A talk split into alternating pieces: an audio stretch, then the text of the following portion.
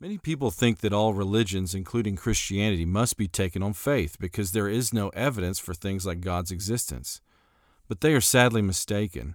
Arguments for God's existence have been around for over a thousand years in Western philosophy, and in this episode, I'm going to explain and defend an argument for God's existence called the Kalam cosmological argument. I will not only explain how the argument is defended, but I will also discuss some objections to it and how they can be answered. So stick around and find out exactly why the universe must have a beginning and God must be the cause of that beginning.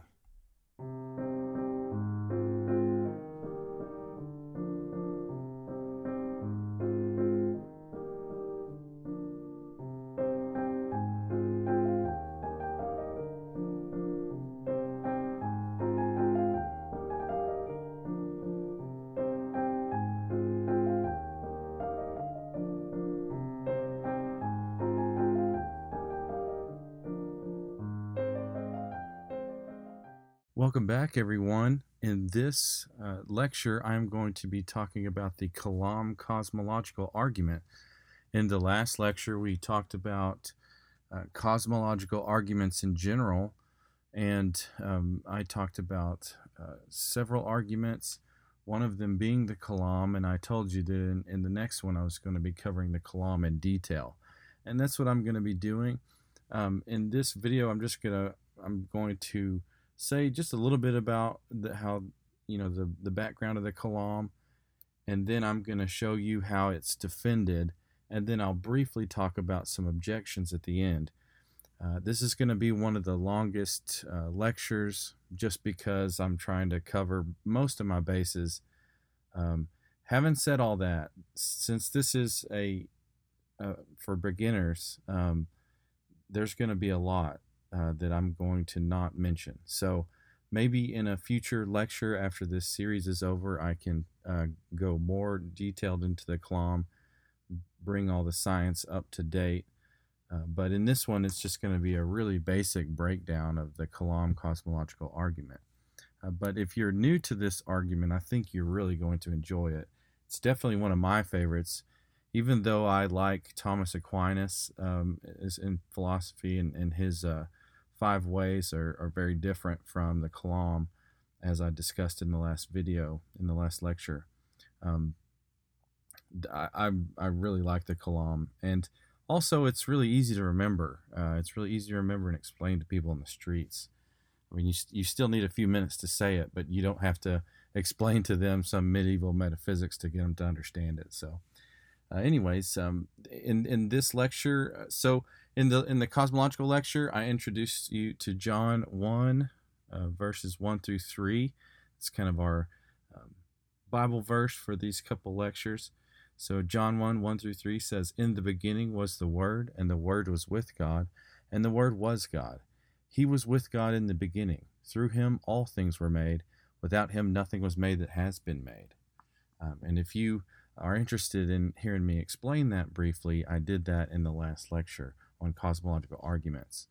Um, in each of these, I give you some questions for reflection at the beginning, and, and uh, I uh, re mention them at the end. And uh, my questions for reflection for this lecture are which reason for believing the universe began did you find the most compelling? So, just something to, to think about and maybe uh, um, answer towards the end. Another one you can be thinking about during this lecture is if Big Bang cosmology were proven false, would that prove the Kalam argument false? Also, and I'll be mentioning, um, I'll try, I'll be trying to make this point that will answer that for you. Uh, so, the last question is if it were somehow proven that Big Bang cosmology is true and all time and space had a beginning, do you think it would take more faith to believe the beginning was caused or had no cause? Uh, why or why not? So I'll bring those back up here towards the end, and um, and you can be thinking about those and, and maybe responding to those. Okay, so I mentioned this briefly in the last lecture on cosmological arguments. Uh, I, I, gave just a, a, smidge of background on the argument, so I'll just say just a little bit more. Um, but the Kalam cosmological argument, right? We said it comes from Al Ghazali. Uh, the word Kalam actually is Arabic for speech, so it literally means speech. um, but it can be defined as natural theology or philosophical theism.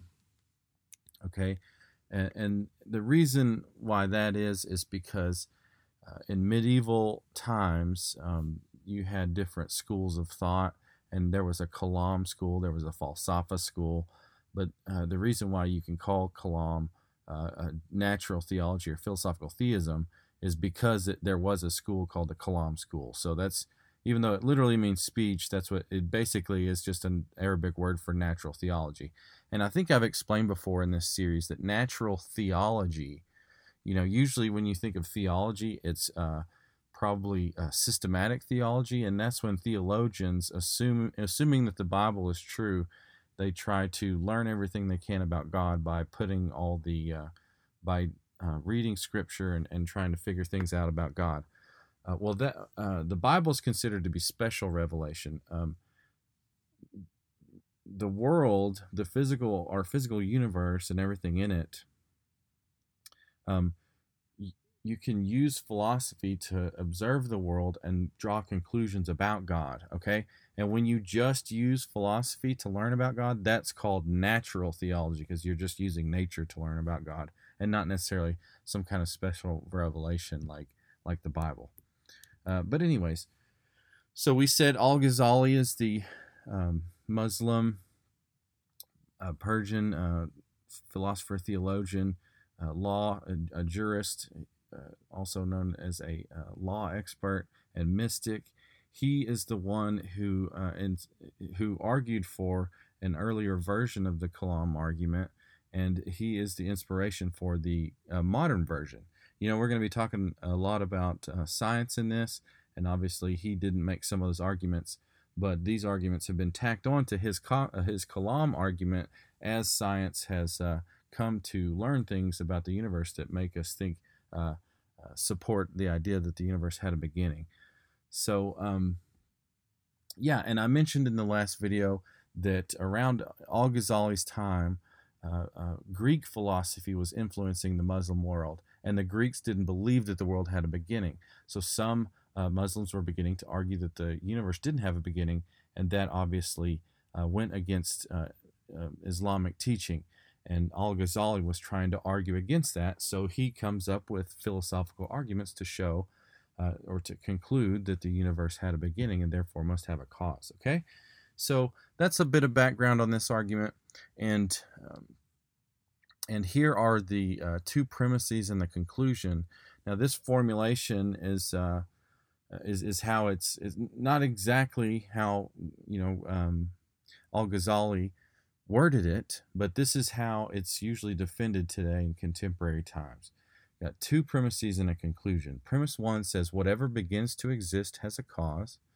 Two, uh, premise two says the universe began to exist, and the conclusion is therefore the universe has a cause. Okay, it's a really simple formulation, really easy to memorize and and use on the street. Um, it is it is a valid, it is a logical argument. Um, if you assume that premises uh, that the two premises are true, the conclusion would necessarily follow. You know, the premise one is just saying that whatever begins to exist has a cause. Two, the universe began to exist.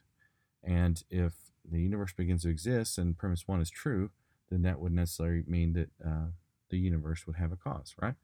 And um, like I said in the last video, I mean, I kind of, I, I did give uh, you tips uh, on what this entails, but like I said in the last video, three, the conclusion being three, therefore the universe has a cause, might sound really underwhelming. Like, okay, uh, great, the universe has a cause. So I thought you were going to give me an argument for God's existence. But uh, hang on to, to the end, and you will see whenever we work through the defense of premise one and premise two, um, the the reasoning that we use will have logical implications for what the cause must be like. And whenever you look at these implications and you start to make a list of all the things the cause must be like, it starts to look a lot like God, okay? And, and you'll see that when we get there. Now, one thing I like to do before moving forward is just get something out of the way because there is a really common misconception with premise one. So, um, you know, I've already briefly discussed that this argument is valid, it is logical. So, the next steps to defending it is, is just showing the premises are true. And if the premises are true, then the conclusion would necessarily follow. So, I'm about to show you how premise one is defended. But I would just say, um, yeah, so with premise one, though, before I start showing you how it's defended, there is a common uh, objection to premise one where people will say, okay, well, if everything that exists has a cause, then what caused God? Your conclusion says that, that God must be the cause of the universe, but your own premise says that everything has a cause. So what caused God? You know, um, this your argument doesn't work. It goes to a beginning and then says God did that, but it needs something to cause God. Now, that is a common misconception, and it's important to focus on the fact that premise one is not saying everything that exists has a cause. Premise one is saying whatever begins to exist has a cause. Okay? You just don't want to make the mistake of uh, of letting someone uh, tell you that if everything exists has a cause, then what did what caused God? Because uh, God doesn't have a beginning, and and I'll show you that it, God being eternal and not having a cause isn't just something that we're making up like we're doing the ontological argument and just saying that God by definition exists. God's eternality will be a conclusion of this argument. So uh, the fact that God would have to be eternal would mean that God wouldn't have a cause. So, but anyways, I'm getting ahead of myself. Just remember that this uh, premise is saying that whatever begins to exist has a cause. It's not saying that everything has a cause. Okay, but let's move on uh, to a defense of premise one. So Premise one is saying that whatever begins to exist has a cause. Um, now, uh, one book that I recommend if you want to dig deeper into the Kalam argument, um, I well, I highly recommend uh, most of um, uh, uh of the of this author on in apologetics, especially on the Kalam argument. But uh, William Lane Craig is a philosopher uh, who is actually really famous for defending this argument and kind of um, ushering in a revival of, of people talking about this both in philosophy and science. But William Lane Craig has written several books. Um, one is On Guard. Um, uh, on Guard by William Lane Craig is an apologetics book. It talks about the Kalam argument among many other things. Um, but that's a that's a beginner's uh, guide to the Kalam argument. He's also written a book called Reasonable Faith, and uh, in that one, it's more of an intermediate um, take on it. So I would recommend either one of those if you want to dig deeper into the Kalam. Now, having said that, um, these three uh, things here that I, I have are basically uh, what William Lane Craig talks about when he defends premise one. So, one thing he says is that premise one is common sense. Um, now, I'll, I'll, just say that usually saying that common sense, uh, usually saying that something is common sense is not a good way to defend an argument um, because what one person might think is common sense, another person might not think is common sense. But he's not he's not saying it in that sense of the word though. When he says that uh, the kalam uh, is, I'm sorry, when he says premise one is uh, is common sense, he means that in the sense that every single day of your life, you probably uh, well, let's just say that almost every single day of your life, you probably see things come into existence, whether it's uh, the sandwich that you made, or uh, or, or many other things. We, we see it rain. Uh, we see fires begin. Um, we turn on the light to to go uh, get ready in the morning, right? And that light wasn't there a second ago. We see things begin to exist almost every day of our life. And every time we see something begin to exist, it has a cause. So um, he argues that it's common sense. You know, if something, eh, uh, not to mention, you know, if something doesn't exist because it begins to exist, it can't cause itself. So it's it's a really simple notion to say this um, that whatever begins to exist has a cause. Um, Another thing he points out is that it's unscientific to oppose premise one. If you want to deny premise one that whatever begins to exist has a cause, um, you are going to have to affirm that there could be something that began to exist with no cause whatsoever. Uh, and a lot of times, not not all the time, I, you know, I've met all sorts of people uh, when I've I, when when I'm at work and when I've done apologetics and in evangelism settings. Um, so I don't want to just pigeonhole every every non-believer as some kind of uh, science um, uh, guru, but a lot of t- a lot of times I would say um, a, a, lot of people that don't believe in God do usually have a high view of science, right? There, um, that a good number of them say that you know that reason wins out over uh, religion. Um, because you know un- unfortunately a lot of times in our culture people think that you have to just take religion completely on faith with no evidence. But anyways um, if someone if someone doesn't want to say that god exists a lot of times they are going to be someone who has a high view of science. Now uh, so so it is good to emphasize if you're talking to somebody about this if they want to deny premise one say well i think it's actually really unscientific to oppose premise one uh, because that would mean that you know say you're doing science or you're just a layperson either way um, if you believe that things can come into existence with no cause really that is kind of a science killer. It's a science stopper because the scientist would be allowed to say well it's possible that things just begin without any cause whatsoever. So um, i don't really want to look further into this. I'm just going to assume or I'm just going to conclude that this this uh, phenomena that I just viewed had no cause whatsoever. Right? It really is unscientific to to start to think that causes can uh, ex- something can begin to exist without a cause whatsoever. Uh, one thing now, William Craig, at least in in his um, in On Guard and, and books like that, uh, that don't give a, a huge treatment on it he doesn't really go much further. He usually just will say it's common sense and it's unscientific to oppose premise one. Uh, I like to go just a little bit further and talk about how it, um, in a, if you look at it a certain way, uh, opposing premise one would entail a contradiction. Okay, and to do this, I uh, use a uh, something called the principle of sufficient reason. Okay. Um, now, I just want to mention that the principle of sufficient reason isn't something in philosophy that is just ironclad and everyone holds to. Uh, as reasonable as it sounds, um, it has been debated. Okay. Um, but I just use it to to explain that it really does seem to be one of two ways. Okay. Now, t- to give you the definition here, the principle of sufficient reason uh, was something coined by uh, Gottfried Leibniz and it's roughly the idea that for any positive state of affairs, there is an adequate explanation for why that state of affairs exists. Okay?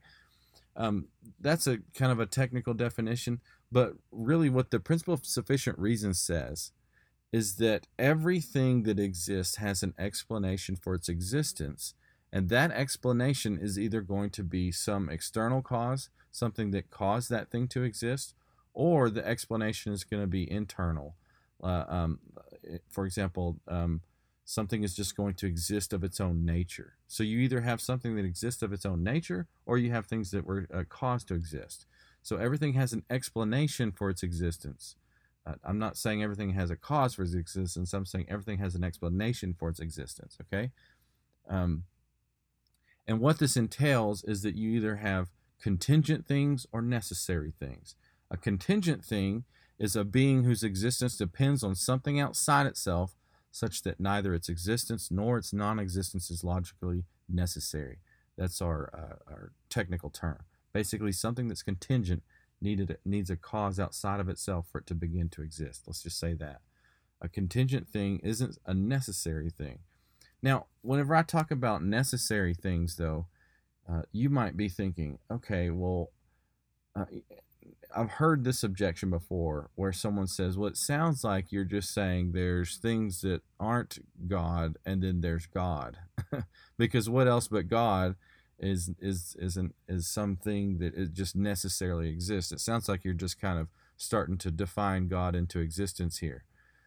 Now, the thing is, um, philosophers uh, through throughout the centuries have um, argued that there are some things that just exist of their own nature. Okay, and I, I wonder, uh, you know, if you're a beginner to this argument, you might not be aware of this. If you're a beginner to philosophy as well, uh, but just to give you an example, so um, abstract objects are an example of, of, things that some philosophers have argued just exist of their own nature. Uh, you know, I don't want to get too far into that debate, but um, like numbers, some people think that uh, numbers just exist of their own nature. You know, and, and for example, so say say I hold up my uh, say I hold up a pen and my cell phone. I've got two objects in front of me. Now, um, we we wouldn't want to say that I just created the number two, right? Um, the number two existed before I held up two objects in front of myself. The the number two is just a concept I abstracted from those two objects, but the number two itself, some uh, philosophers argue that it's just something that just exists. Uh, um, and, and and you know that that debate goes all the way back to ancient Greece over universals and all and and and all that. But um, anyways, I just wanted to mention that there's other things besides God that are thought to be necessary. Now, bringing all this back to the to premise one, uh, the problem with um, the problem with saying that premise one is false, denying premise one, is that, like I said before, if you if you deny premise one, you have to say that you'd have to affirm that you don't have to affirm that all things begin to exist without cause but you at least need to affirm that at least one thing began or at least one thing could begin to exist without a cause okay? But the problem with that is that given the uh, principle of sufficient reason and you know and i don't don't see any two ways about it either something exists of its own nature or something was caused to exist right uh, i mean if you can think of a third option then then uh, put it in the comments uh, or, or, or send me an email. Let me know. But um, uh, either something exists of its own nature, it's a necessary thing, or it needed a cause outside itself for it to begin to exist. That would be a contingent thing, okay? Um, like in like we said with our definition there. Now, if when you look at premise one, whatever begins to exist has a cause, right? If something begins to exist, then it's definitely going to be contingent. But if you deny premise one, you are basically saying some contingent thing doesn't need a cause for uh, doesn't need a cause outside itself for existence, right? Doesn't have a cause. But a contingent thing is something that necessarily needs something uh, outside itself to begin to exist, right? Because it doesn't have its uh, cause for its existence within its own nature. So basically, if you deny premise one, you are saying that there is some contingent thing that doesn't need a cause outside itself. In other words, there is something that needs a cause outside itself to begin to exist that doesn't have a cause outside itself to begin to exist. So it's basically a, a, a just straight up contradiction to deny premise one. So um, again, principle of sufficient reason is something that's been debated, but um, that's just another way of explaining that. Okay, let's move on to. Um, but yeah, just to sum up, uh, def- defending premise one. Uh, those are three ways to go about it. It's common sense. It's uh, uh it is uh, basically we get more and more evidence for it every day of our life. Uh, number two, it's unscientific to oppose. It would be a science stopper to believe that things could exist for no reason. And and and the third one is that it, it entails holding to a, a logical contradiction. now, moving on to premise two, though, the universe began to exist. This really, uh, and I mean, premise one, you'd think that uh, no one would really want to deny that, but um, uh, professional philosophers, professional atheists have denied premise one before in the literature, and it and it is something that that um, monotheists have had to defend. Um, I've heard people. Uh, I've heard people in in my uh, philosophy classes entertain that premise one is false. Um, so it does happen, but usually people are going to go with premise one and think that's true. Okay, usually the most time you're going to spend defending this is in premise two. The universe began to exist, and um, so, and this this does. I mean, you can spend a lot of time on this. You don't have to. You can just mention one of these, but there's generally four different ways that this uh, is defended these days. There's two main philosophical arguments and two main scientific arguments. Okay, um, and I'm going to be mentioning all these in turn. Now, uh, I like to start with the uh, philosophical evidence. Uh, one thing I do want to say is that these all stand alone. Each one of them argues for. Uh, so, premise two is the universe began to exist, right? And uh, each one of these arguments that I'm about to tell you, the two philosophical and the two scientific, they all stand alone. So if you get if you show that one is false, it doesn't necessarily uh, show that premise two is false. Uh, then you'd have to answer the other three to show that premise two is false, because these are this is all of the evidence that we're bringing forward to defend premise two. So the first philosophical argument for the beginning of the universe is um, this is something that Al Ghazali mentioned in his writings, uh, is uh, his idea that it's impossible to have an actual infinite amount of anything in reality. Okay, um, and you might be thinking that this is a strange way to argue that the universe had a beginning, uh, but it's because um, if the universe is uh, is infinite into the past then this is going to entail something called an actual infinity okay? And and that's and I, that's something i need to talk about. I need to talk about a distinction between an actual infinite and a potential infinite before we can move on.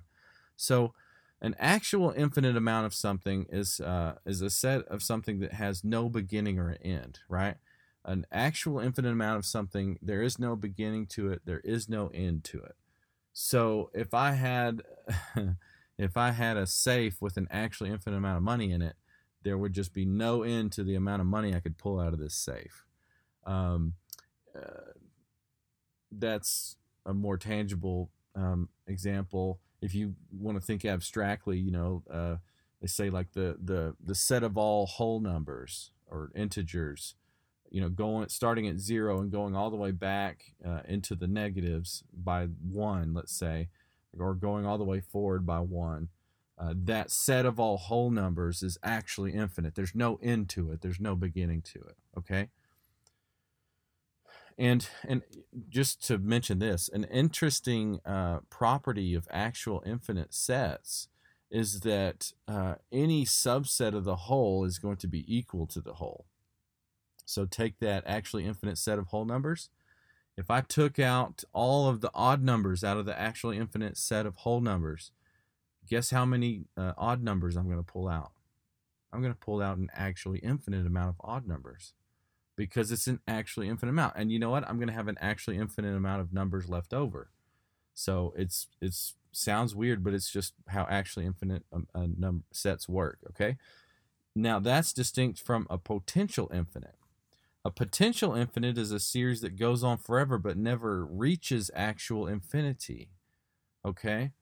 And um, so a potential infinite is something like I said, it, it can it, it will it could go on for for it could be an everlasting set. It goes on into the future forever if you want to talk about time. Um, but it's never going to be actually infinite. I usually like to use uh, the count as an example from Sesame Street say that the count is going to begin counting by one uh, to and, and he's going to try to reach infinity uh, so he's going to start counting by one um, and you know he's going to one two three ha ha ha uh, he's going to keep counting forever okay and, and i'm going to bring i'm going to come back to this point here in a second whenever i get to the next uh, philosophical argument uh, for the beginning of the universe. But that set that the count would be counting would never reach infinity. So it would be a potential infinite because it would go on forever, but it would never be actually infinite. Okay. Um, but really quickly, I like to just kind of brush through this first point uh, because I find the second one more interesting. It's because it has to do with time. Uh, but I do like to point this out, this first philosophical argument for, for the beginning of the universe, because it, it does show how uh, it does seem like an actual infinite amount of anything in, in reality just can't happen. And I mean like an actually infinite quantity. Okay?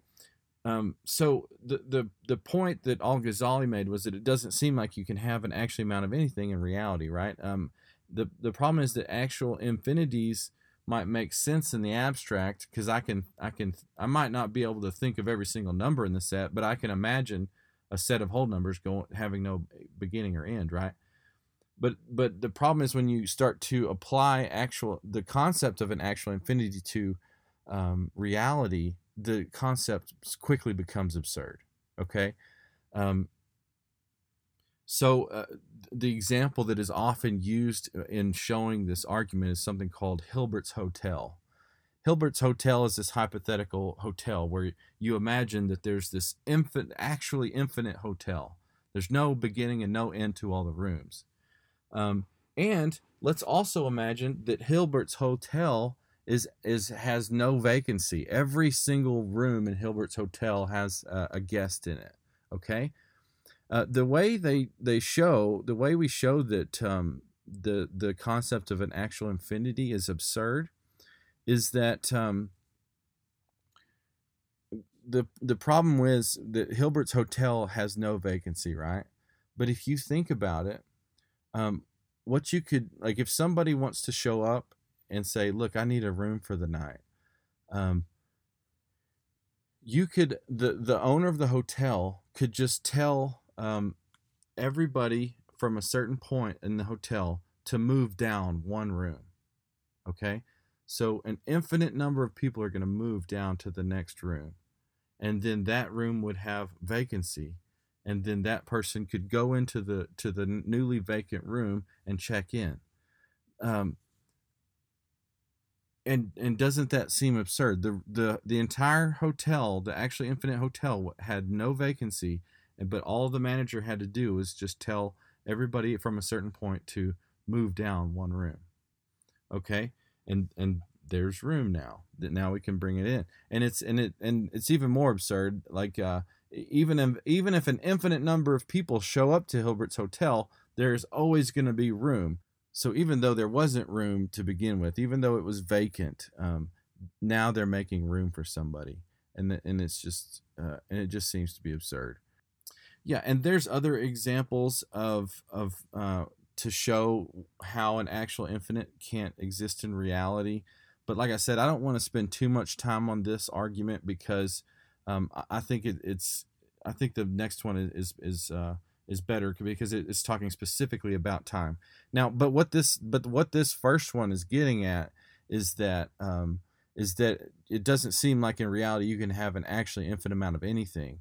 So this would, you know, this is getting at the fact that if the past is going to be infinite, if there's no beginning, let's say, to the past and to the universe, then the past has to be actually infinite. Okay. Um, and and if there can't be an actually infinite amount of anything in reality, then uh, there has to be a beginning.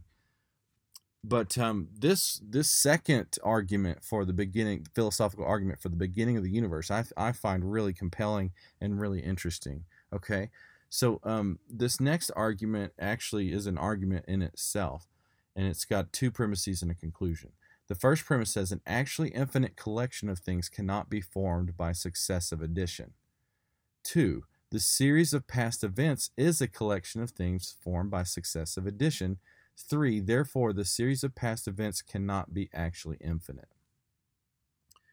Uh, now, you know that that sounds a, maybe a little technical. It's it's a lot of words, but really, um, premise one says an actually infinite collection of things cannot be formed by successive addition. Okay, and that's really something that we've already pointed out, so we don't have to spend too much time defending that.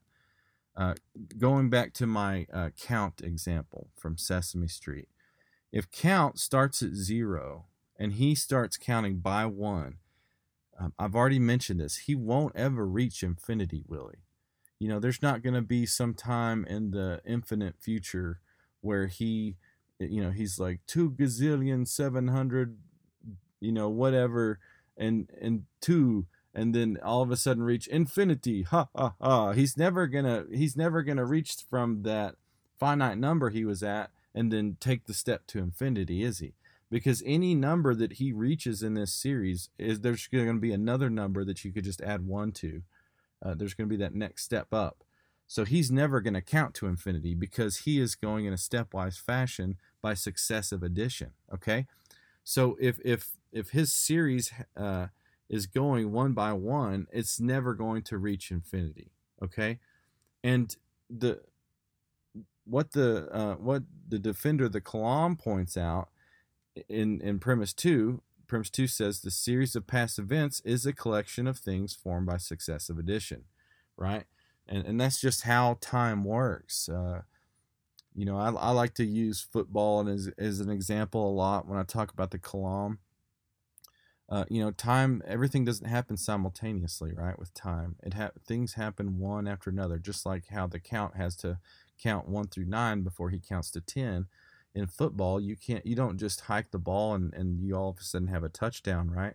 No instead you have to you have to hike the ball to the quarterback. The quarterback has to take a few steps back look at his receivers. All while this is happening the receivers have to go one yard after another down the field and then the quarterback has to throw it while the receiver is still running and then the receiver has to catch it and then hopefully run a few more yards and then and then get a touchdown it happens one thing after the next. That's how time works.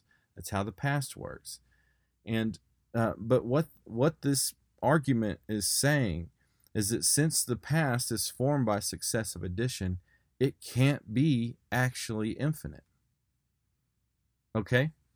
And the main point that it's making is that if the past were actually infinite, then an infinite number of events would need to have, happened before you, for example, clicked on this video or downloaded a podcast to even hear me say this. Before I would have ever explained the kalam to you, there needed to be an actually infinite number of events to have happened. And remember, an actually infinite has no beginning and no end. So if the past happens one after another, it can't be actually infinite. It has to be it could be a, a, it has to be a, basically a potential infinite you know where it, maybe it goes on forever but it has to have a beginning and and and let me break this point down for you I, uh, like i said i don't know why but i like to use football analogies um, let's say that um,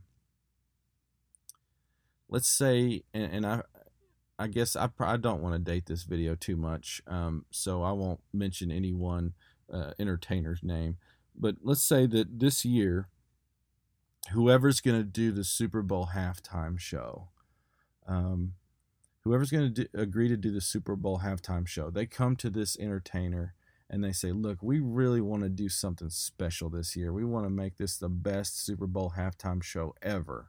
Okay. And what our idea is, is that um, we want you to, to perform an infinite amount of songs before the third quarter begins. And the entertainer's like wow that's going to make history. I, I definitely want to do that. I totally agree to this. So let's let's try it. Now um okay so let's say that the super bowl begins. They play the first two quarters and the you know we have to wait for the super bowl for the excuse me we have to wait for the halftime show for the Super Bowl uh, to continue in the third quarter. We have to wait for that halftime show to end. The question is will we ever get to the third quarter? Will we ever get to enjoy seeing who wins the Super Bowl uh, this year or, or in the next year? And the answer is no. We never will find out who who uh, wins the game because since it um, since the way the songs work, they have to sing one song after another. They can't sing them all at once. They can't sing an actually infinite amount of songs. They never will. Uh, it, that series of songs at the halftime show will go on into the infinite future without the the uh, third quarter ever beginning.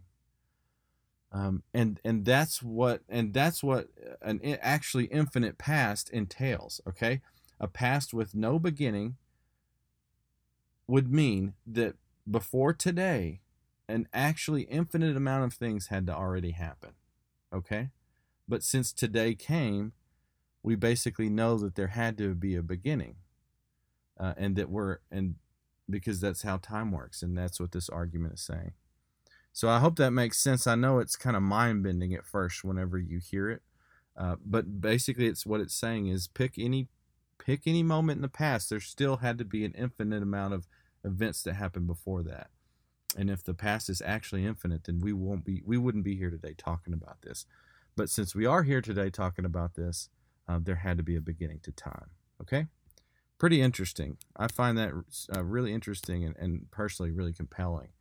Um, the next couple of uh, of arguments for the beginning of the universe come directly from science, and I find these interesting, although very exhausting, because you have to know a lot of technical science and you have to keep up to date with the science because uh, theories of the beginning of the universe and cosmologies and, and all that are, are continually being updated. Uh, but, anyways, now, having said all this, I just want to give you a disclaimer that I'm not a scientist. So, um, you know, if you are a professional scientist, you might hear me say a thing or two that uh, you disagree with. But, like I said, this is a beginner's video and I could I could get a lot more complex than this and mention more, uh, but since we only have so much time, I'm just going to mention the basics of it.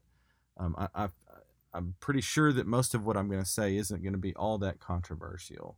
Uh, I mean, as, as controversial as any argument for God's existence can get.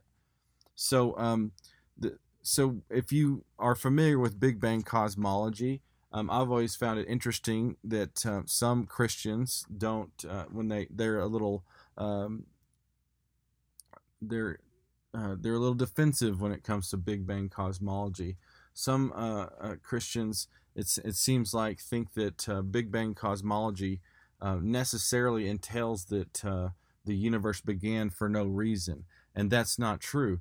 Big Bang cosmology doesn't say how the universe began. Now, but having said all that, I'm I'm saying that don't take me to be saying that um, well, it, it's up for debate whether Big Bang cosmology entails that there was a beginning of the universe or not. Okay, but I'm going to be mentioning that now. Um, but but uh, contemporary defenders of the Kalam argument use Big Bang cosmology to say that the universe had a beginning. Now, if you're not familiar with it, um, what the big what Big Bang cosmology um, entails is that the universe began thir- about 13.7 billion years ago from a singularity. Okay, and eh, so what? And if you if you're not familiar with any of this, what happens is, uh, you know, scientists realized that the universe was expanding, um, and this is relatively recently in the last century or so, and um, when they realized that the universe was expanding, basically what they did was they rewound the, they rewound the clock. Now the estimate of the beginning of the universe has changed over the years, uh, uh, gone up or down, give or take, and there's still a bit of uh, there's still an error bar there. Um, but basically, they rewound the clock and they discovered that they think that all that uh, since it's expanding now, if you rewind uh, back into the past, it comes all comes to a point and that point is what they call a singularity. Now, um, yeah, and just to give you some background, um, it, it, it, it, all, a, a, lot of it started uh, with Albert Einstein.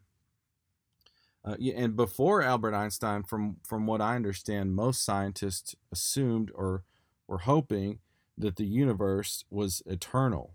Okay. But when Einstein published his special theory of relativity in 1905 and general theory of relativity in 1916, um, these theories were stating that the universe was expanding, and and that's kind of what gets. And, and, you know, over the years, they they uh, made observations that confirmed his theories, and that's where you get all this starting and the idea of a singularity coming from. Now, uh, you know, what is the singularity? from what I understand, it's when you rewind the clock all the way back. Uh, but it's a it's really weird. Supposedly, it's where space time uh, uh, logic basically breaks down, and, and none of it really makes sense. This the singularity is supposed to be a, like a, a like a point, so it's not even a three dimension. It doesn't even have three dimensions. It's just like a point with an infinite mass, and beyond. You know, if you're trying to go backwards in time, there is no going there's no there's nothing before that point um, so it, it's you know, as a as a layperson, I I don't know if I fully understand it, but it uh, just to give you some examples of how it has been interpreted, um, I use quotes from Paul Davies and uh, Alexander Vilenkin. Now, and, and I think usually you see these quotes in, in uh, On Guard and, and other places. Um, so Paul C.W. Davies is a physicist at Arizona State University. I believe he's still there um, at the time of this recording, but he he's he's been quoted. Um, he says this in uh, in a book called The Study of Time, in, in an article uh, titled Space Time Singularities in Cosmology. He said, If we extrapolate this prediction to its extreme, talking about the, the universe expanding and you rewinding the clock, we reach a point when all distances in the universe have shrunk to zero. An initial cosmological singularity, therefore, forms a past temporal extremity to the universe. We cannot continue physical reasoning or even the concept of space time through such an extremity. For this reason, most cosmologists think of the initial singularity as the beginning of the universe. Okay? Now, that quote was from 1978, though, so it's a little old. Um, another quote I have is from Alexander Vilenkin, uh, theoretical physicist at Tufts University, well known in uh, cosmolo- cosmological circles.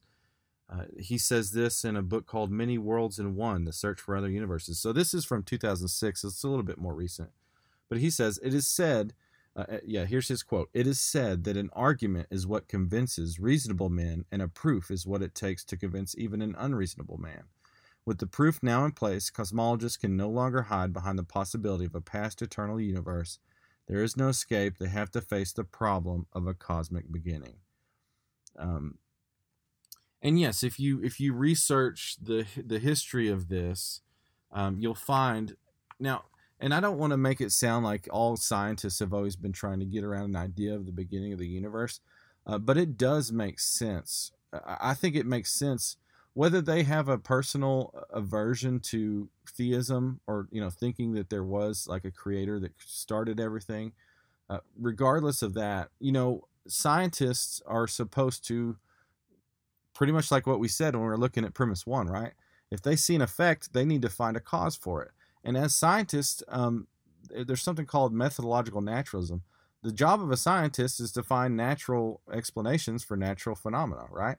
So uh, don't take me to be saying that uh, all scientists were like foaming at the mouth atheists, always trying to get get out of the beginning.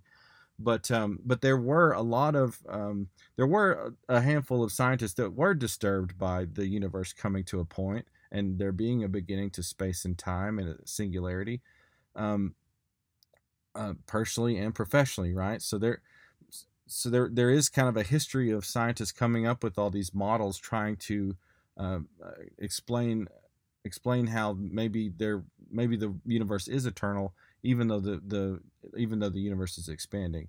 Um, there's steady state models that scientists try to come up with. So, uh, uh, uh steady state models were big in the 40s. Um, a steady state model says that the universe is eternal, um, and maybe it looks like it's expanding because there's some spot like in the middle somewhere where matter is just coming out of uh, is just appearing from nothing. You know, there might be various scientific explanations for that.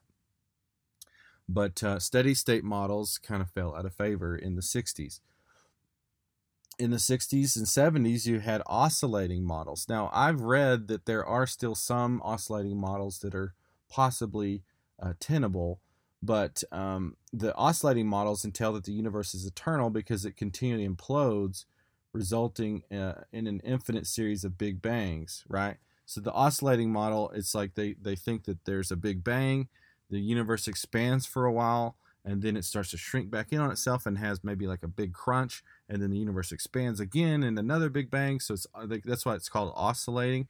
And what they're arguing is that yeah it might look like the universe had a beginning but that was just one of an infinite number of big bangs and big crunches from what i understand in the 90s this was kind of fell out of favor um, from findings that the, that the universe is going to expand forever uh, there's been vacuum fluctuation models in the 70s. Um, there's there's chaotic inflationary models that people have come out with in the 2000s, quantum gravity models.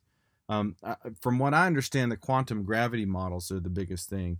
Um, scientists are trying to, at the moment, um, you know, you've got quantum uh, quantum mechanics and and general th- theory of relativity.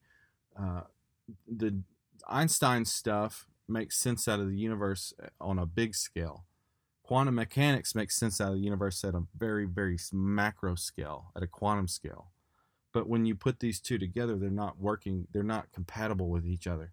So scientists are trying to figure out ways to um, to to unite them and, and, maybe find something that, that that is underlying everything that does unite quantum mechanics and and, and the theory of relativity. So um, uh, a part of that is they're trying to figure out a quantum explanation for gravity, like a quantum theory of gravity.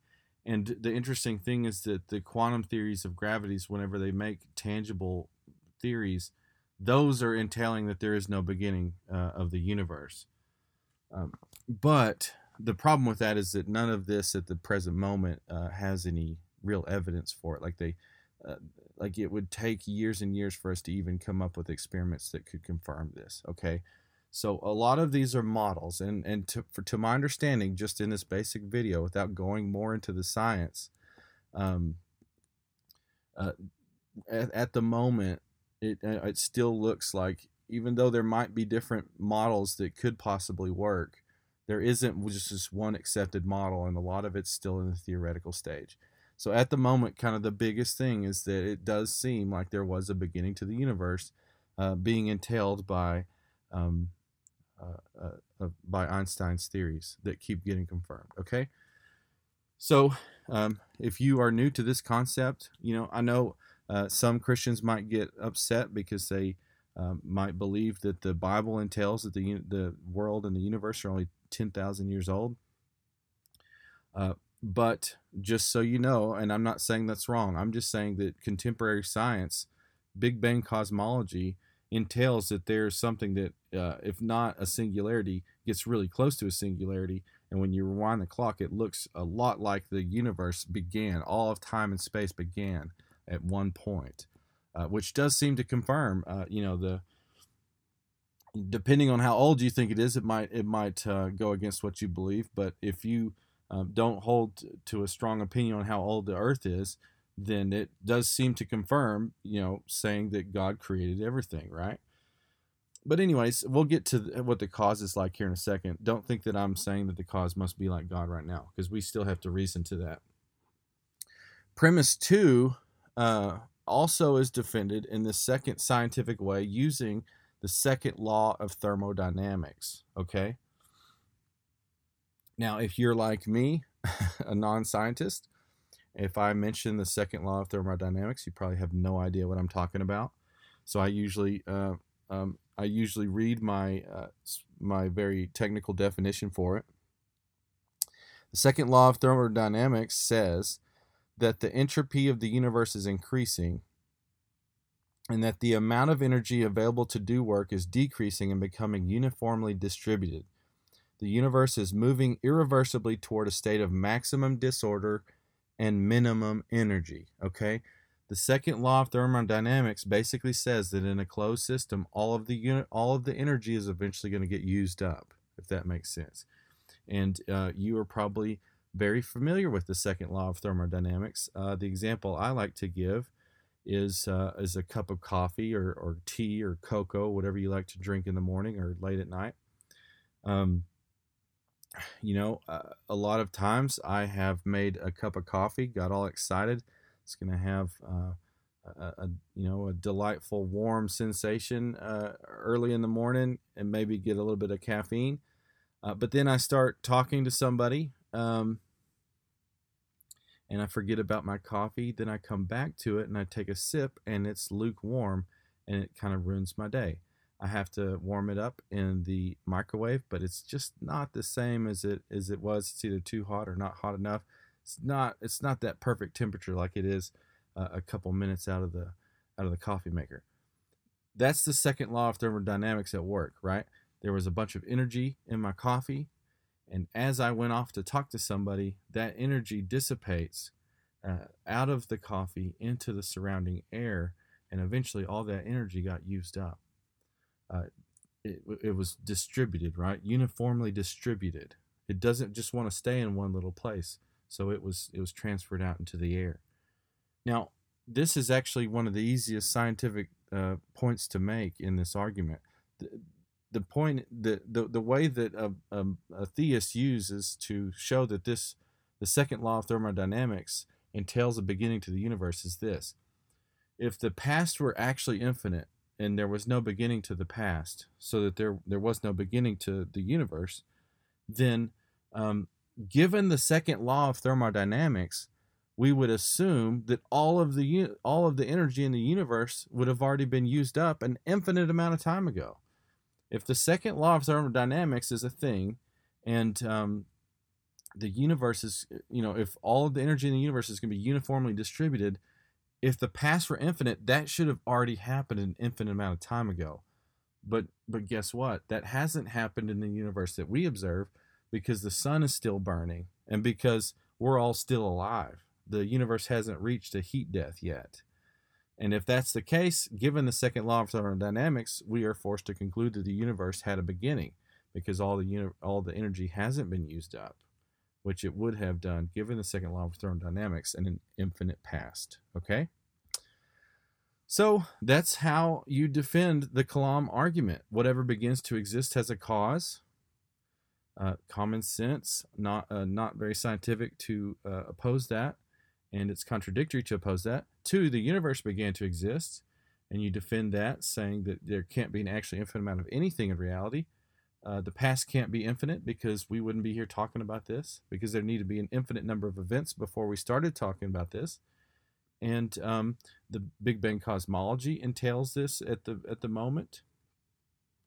Um, and the second law of thermodynamics entails that the universe uh, had to have a beginning, or all the energy would have been used up an infinite amount of time ago. Okay? So then we get to the conclusion. Therefore, the universe has a cause.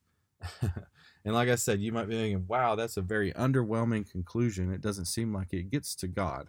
Uh, but here's the here's the thing. When you think about all the things that we just talked about, um, it will uh, you can reason to what the cause must be like, like I mentioned before, right?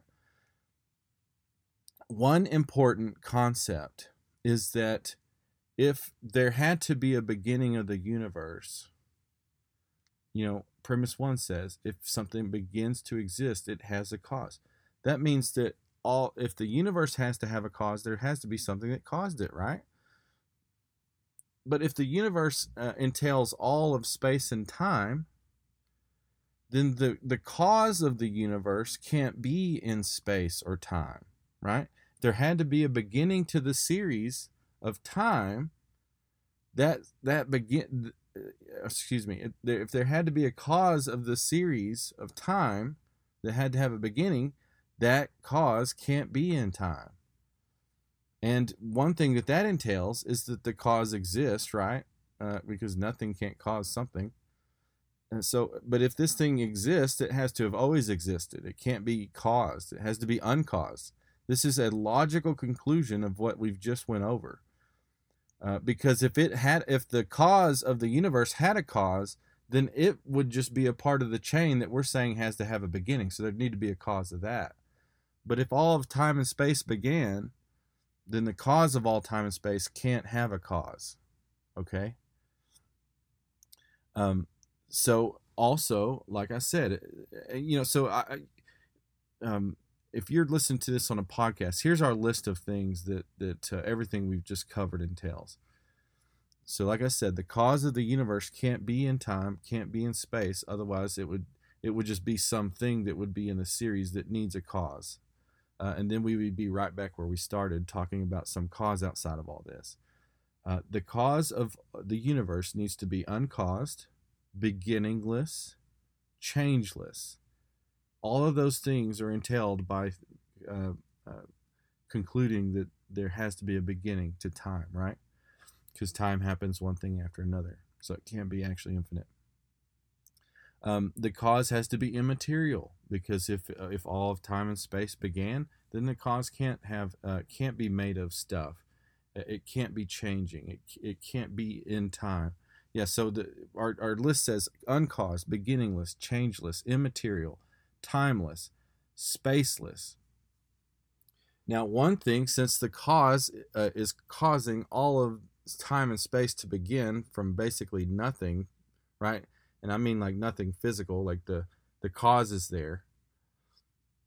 But we're saying that the cause has to be immaterial. If the if the cause is causing all of time and space to begin, then the cause must be unimaginably powerful, right? And I, some people argue that to to make a universe come from nothing, you have to be infinitely powerful. Uh, but we don't need to go down that road. I mean, I, I personally tend to agree. But um, at the very least, you, we'd have to hold that the cause needs to be unimaginably powerful, right? Now, the kicker to all this is the cause has to be personal.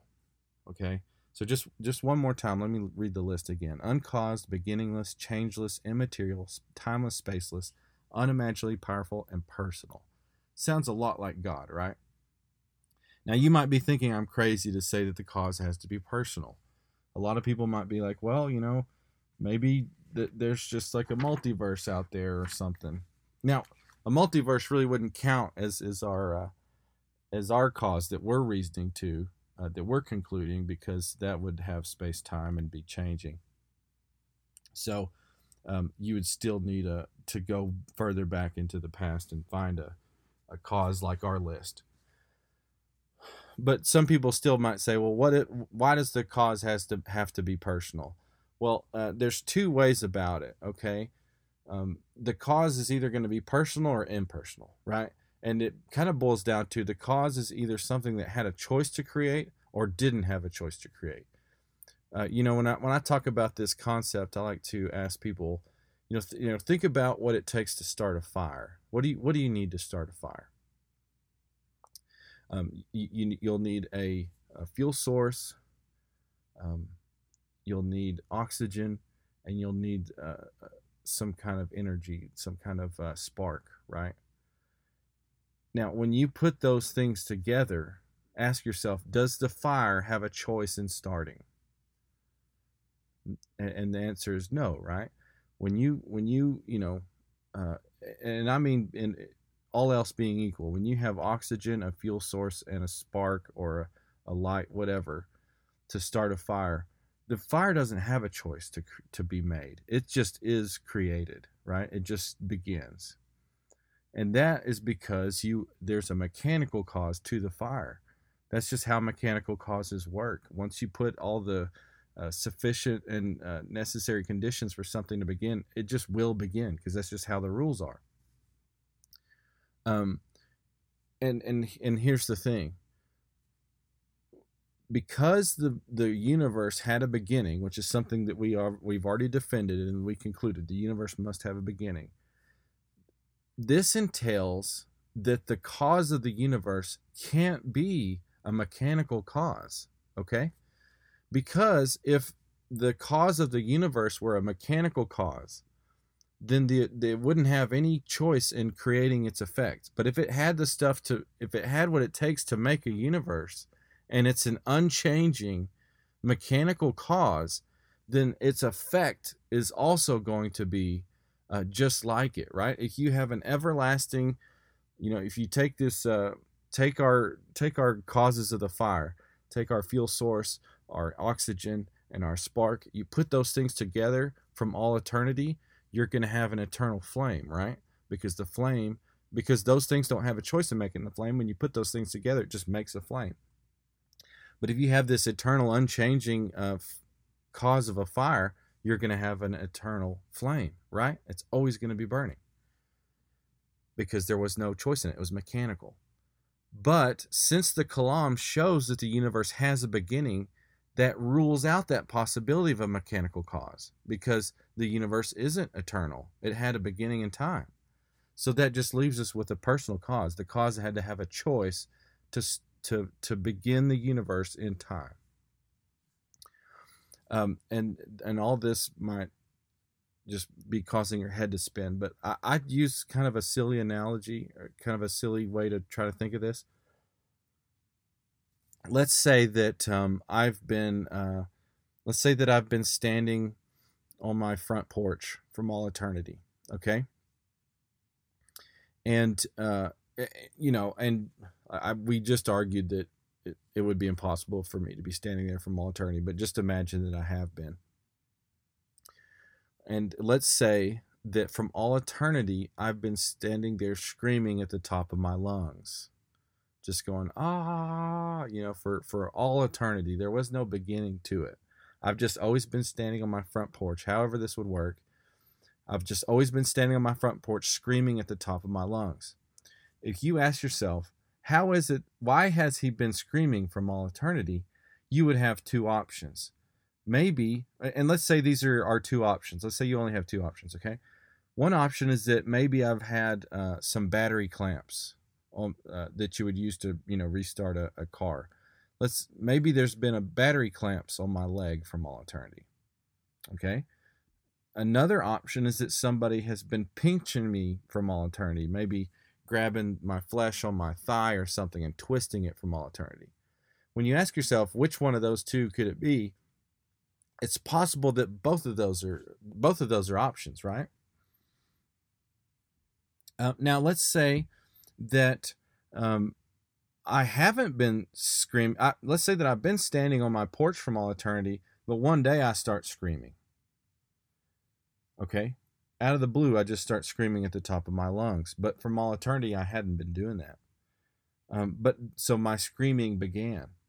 When you ask yourself, okay, well, there's two ways about it. Either there, either he had uh, um, these uh, battery clamps on his leg from all eternity, or was it somebody pinched him? And that's the only two options you have.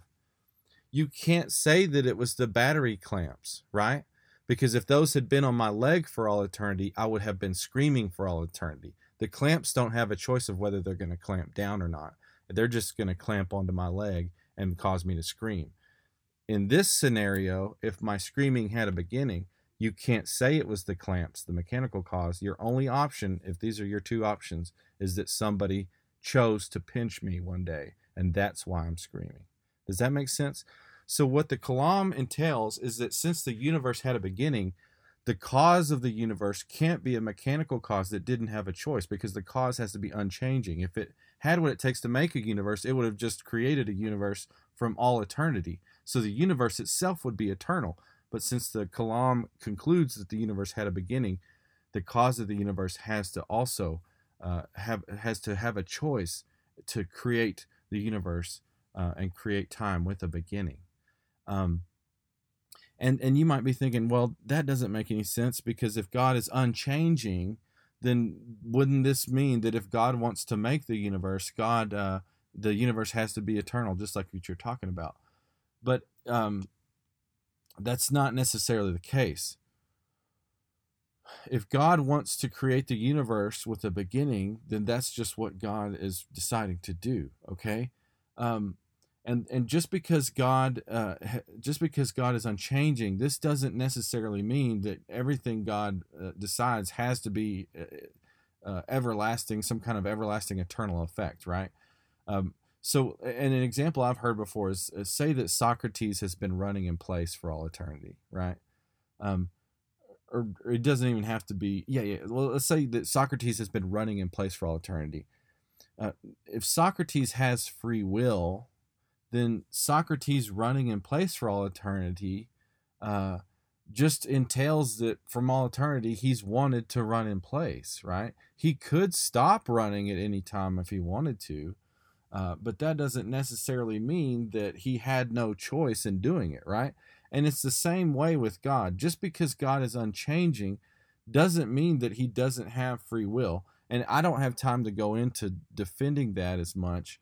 It's just that just the the idea of God from all eternity willing that the universe begin in time is not contradictory. Let me just say that. Does that make sense?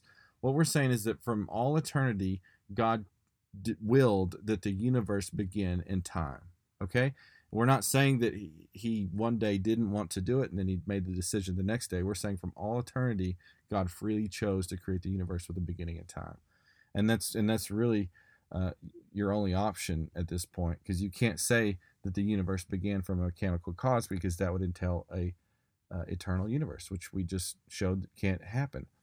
Now, not so. Not only does it look like we are showing that the universe has a cause that looks a lot like the God of monotheism, this also shows that other worldviews that that uh, contradict this cause, like say, other worldviews that would entail a different cause or no cause, are incorrect, right? So if the Kalam argument is sound, which I believe it is, uh, this would entail that atheism is false, right? Atheism says that there is no cause to the universe, it just exists. Uh, pantheism.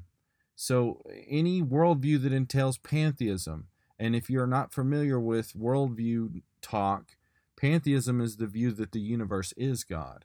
And uh, religions like um, Hinduism are often pantheistic. There's there's many uh, worldviews that entail pantheism, and none of these could be true because uh, if if uh, the universe had a cause of itself, then the universe can't be God. Pantheism says that the universe is God. So any any type of worldview that entails pantheism is false. Polytheism would be false because you can only have um, if, if, the cause of the universe is immaterial, you can't really uh, have more than two immaterial things, right? Like because if it's immaterial, then it's not really going to have anything to set it off from something else. Um, you can't have, and especially especially if you think of polytheism being these finite gods, and, and especially in all these religions that believe that the gods began, right?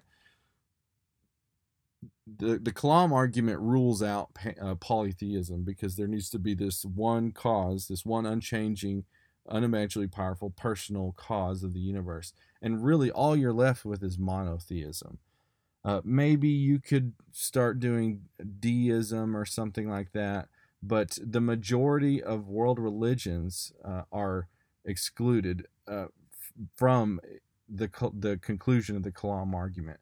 Really, uh, after the Kalam, if you find it compelling, your options are limited basically to um, Islam, Judaism and Christianity and anything else that believes that God transcends the universe and created and sustains it. Okay.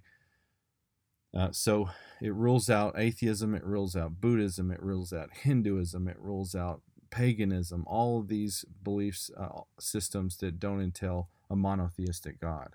Okay? Uh, and that's why it's so important. You know, the Kalam argument is not uh, proving Christianity to be true, it's just setting the groundwork. That's why this is a step two thing. All right, so uh, we've already gone pretty long, but let's go ahead and, and just mention really briefly some objections to this, just to give you an idea of how we would talk about defending this. Um, there's a there's a long list of objections to the Kalam, if you can imagine. Uh, one objection to the Kalam is that is a scientific objection saying that space time, the concept of space time, entails that time is not successive. Uh, this is kind of a complex objection. One thing I like to mention, though, is that this objection basically only works against the uh, the second philosophical argument. Okay, the second philosophical argument was the one saying that um, since time is successive, there can't be an infinitely uh, uh, long past. So this objection would only work on that, and you could still use the other two, the, the scientific arguments, and you could still use the first argument. Um, but if you're familiar with space time, this concept of space time, it's the idea, and this comes out of relativity theory. It's the idea that space itself, uh, excuse me, that time itself is a um, is a real dimension. So if, if you're looking at my chart here, you know, basically you've if you look it, it's four it's four dimensional space. You have an up down, a, a height, you have a width, and you have a depth in three dimensional space, right? Well, space time adds the fourth dimension of time, the arrow of time, and that leaves you with you know you can make representations of the earth that look like these these worms looking things where the the the singularity is at one tip and then it gets bigger and bigger and looks like a, a weird looking hat or worm going uh, into time. But what relativity theory entails is that all of this exists right now. The pa- yesterday is just as real as today and, and tomorrow okay? It's an it's an interesting concept and it's and it gets really com- uh, complex.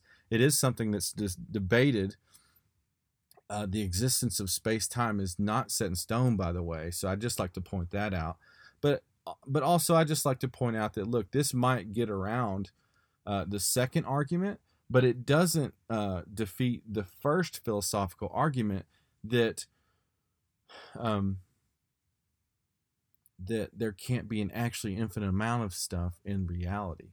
So, um, you know, so it's it's interesting, but it would if they were would argue that the past is act is actually infinite, then they're entailing that if space that space time itself would be actually infinite, and uh, the first argument kind of takes care of that. Okay, multiverse theory is something people bring up a lot. Now, uh, multiverse theory the thing about this objection is that it's not really going to defeat the first philosophical argument. Uh, excuse me, the second philosophical argument. Actually, it's not going to defeat either the first or the second philosophical arguments. Okay, someone might start arguing for a multiverse, but this w- this is more of a scientific. I mean, it's quasi scientific. Now, don't be taking me to say that multiverse theorists are doing pseudoscience. But sometimes when you're doing multiverse theory, some of the stuff that they're arguing pro- might be happening, it really starts to get a little metaphysical because there, sometimes there's not any direct evidence for it. But um, regardless, there's just two things that I'll say briefly. For one, I'm not a multiverse expert, so I can't speak to the science as much. But again, we could do a future series where we get really in depth in all this stuff. Uh, but there's there's two main takeaways. One is it the multiverse theory wouldn't defeat the philosophical arguments. Those those are really transcendent. They would cut through this, and it would still leave standing the idea that the past can't be actually infinite because there'd be that would entail an actually infinite number of events happening before today.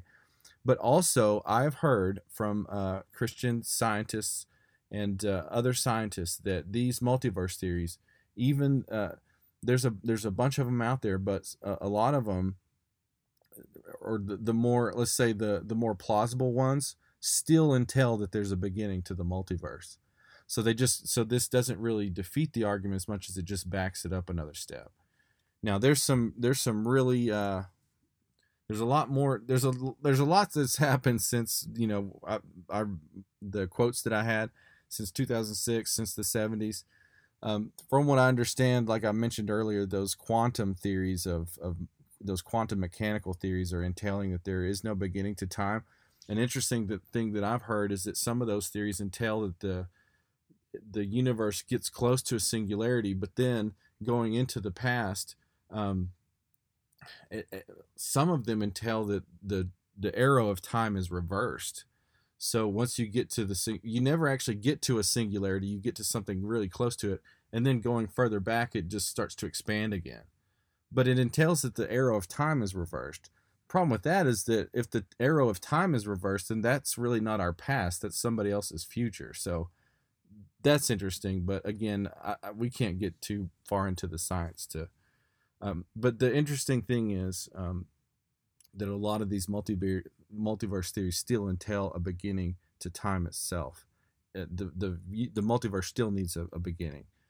Um, then you've got some more philosophical arguments from. Uh, I mean, there's been a lot of objections to the Kalam over the years.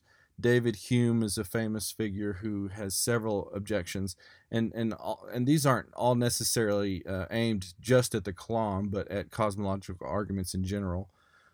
One thing he says is that, one thing he said is that he thought an infinite series is possible. You know, it, he would argue that. Uh, I mean, the the in an infinite series in an infinite past like something was happening so how can you say if you if it you know it's almost the idea that if if nothing if an infinite number of things have to happen before today or today wouldn't arrive then it's almost like saying that then today shouldn't be happening. So if you kind of back this up, then it's almost like you're saying that nothing should be happening. But if there's an infinite series of events, then something had to be happening, right?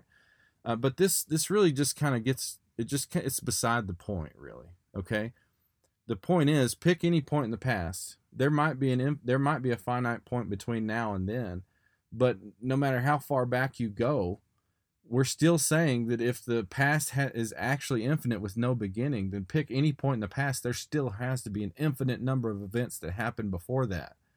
So, although an infinite series sounds like a thing, whenever you try to apply it, uh, especially with the concept of time, which is something that happens one step after another, it just doesn't work with reality. Okay we can think of infinite series, but it just it, it just can't apply to reality, and that's what the Kalam is getting at.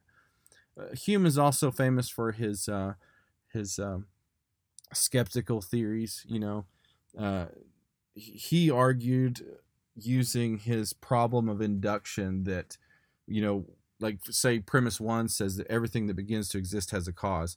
We think that that's a thing, but he argued that that's inductive reasoning, so you can't ever be 100% sure that that's true right? And he argued, for all we know, even though every time you throw a baseball, say, at a window, the window breaks, maybe on the millionth time, if you did it, it wouldn't break. The baseball would hit a window at like maybe 90 miles an hour and just bounce off, and the window would be fine. Or maybe it would just go through it. But if you're just using uh, inductive um, observations to uh, to establish the principle of causality, then you can't be 100% certain that your conclusion that the, the window is going to break is true. And uh, you know, I mean, that's his that's his skeptical uh, philosophy. Uh, he actually got made fun of it, made fun of for it. Uh, in, in, a, and he actually has a quote um, in a letter that he wrote to someone named John Stewart in 1754 uh, Hume said, I never asserted such an absurd proposition as that anything might arise without a cause. Okay, so even though he even even though Hume has all these skeptical arguments, even he was was quick to say that he didn't he wouldn't uh, he thinks rejecting something like premise one would be absurd. Now, I mean, th- there's a lot with David Hume, and we could go into the history of all his writings, but just really quickly, yeah. I mean, honestly, I think even trying to say that there's no way to establish the principle of causality would almost be self-defeating because you're saying that the you know the principle of causality effects have causes, but what what happens in in logical reasoning?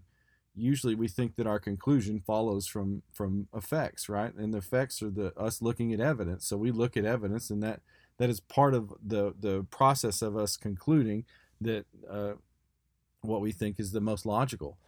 But if we don't even believe in cause and effect, then we honestly can't even say that our reasons were caused by uh, evidence. Uh, but anyways, um, like I said, even Hume argued, or even Hume was quick to point out that even he wouldn't uh, want to say that something could arise without a cause. Um, he's also said something similar, and, and, other philosophers have said that maybe the universe as a whole does not need a cause. Um, this is that, that objection is aimed more at um, more at other cosmological arguments. You know, it just follows that if the the past isn't infinite, um, it in in the time and space had a beginning, that there had to be a cause to that. If uh, if you hold to premise one, so uh, Immanuel Kant also is famous for uh, his some of his positions that entail that um, the Kalam doesn't work. I mean, there's been so many. Uh, again, I'm just I'm just picking out a couple and and, and picking on them.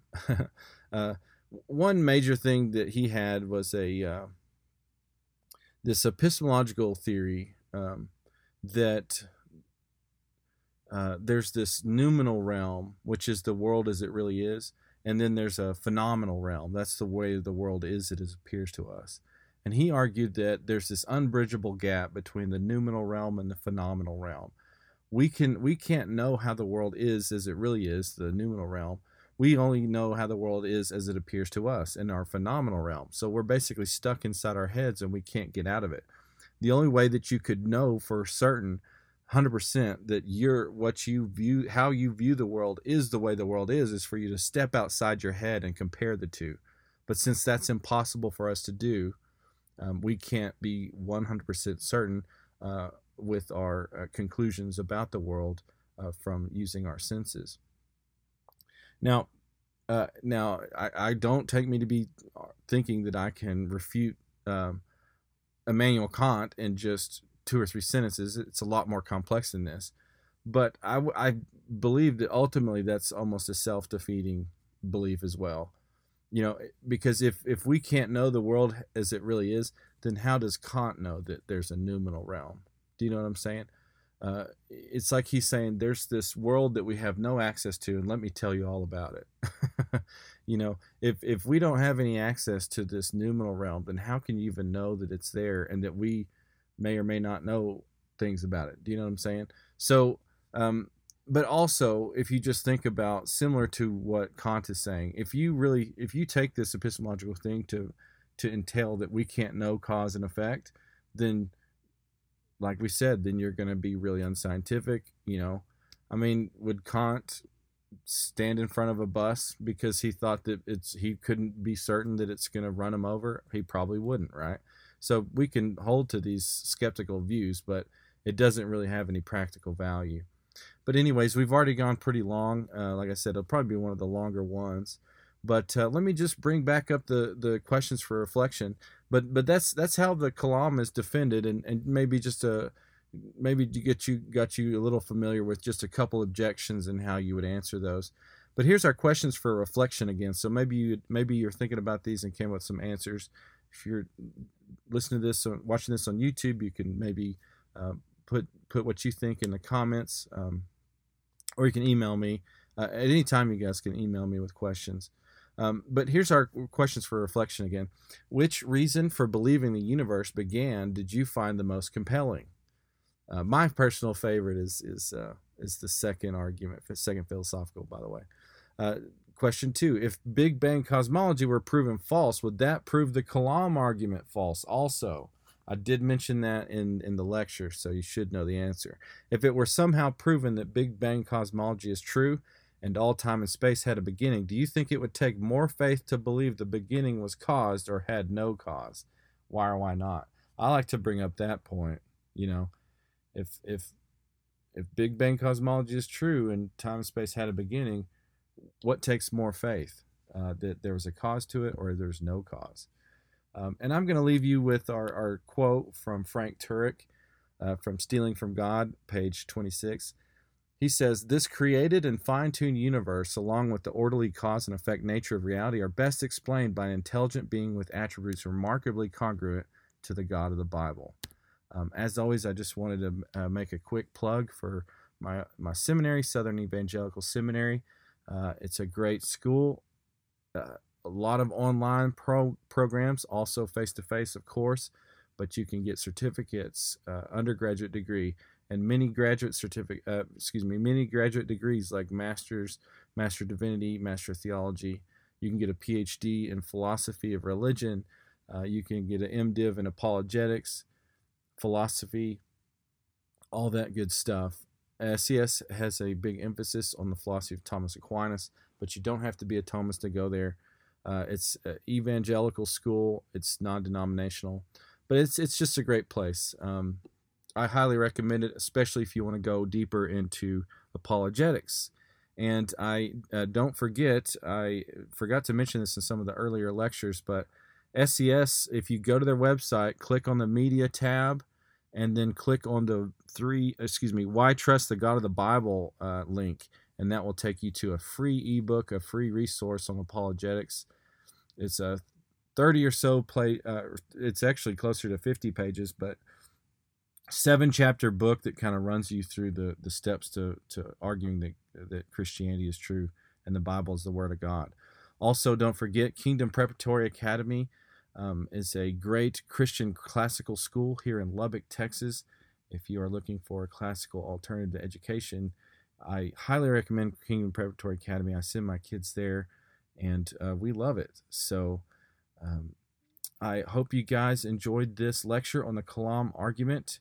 If you have any questions, let me know. And I hope you have a great day. Have a great week.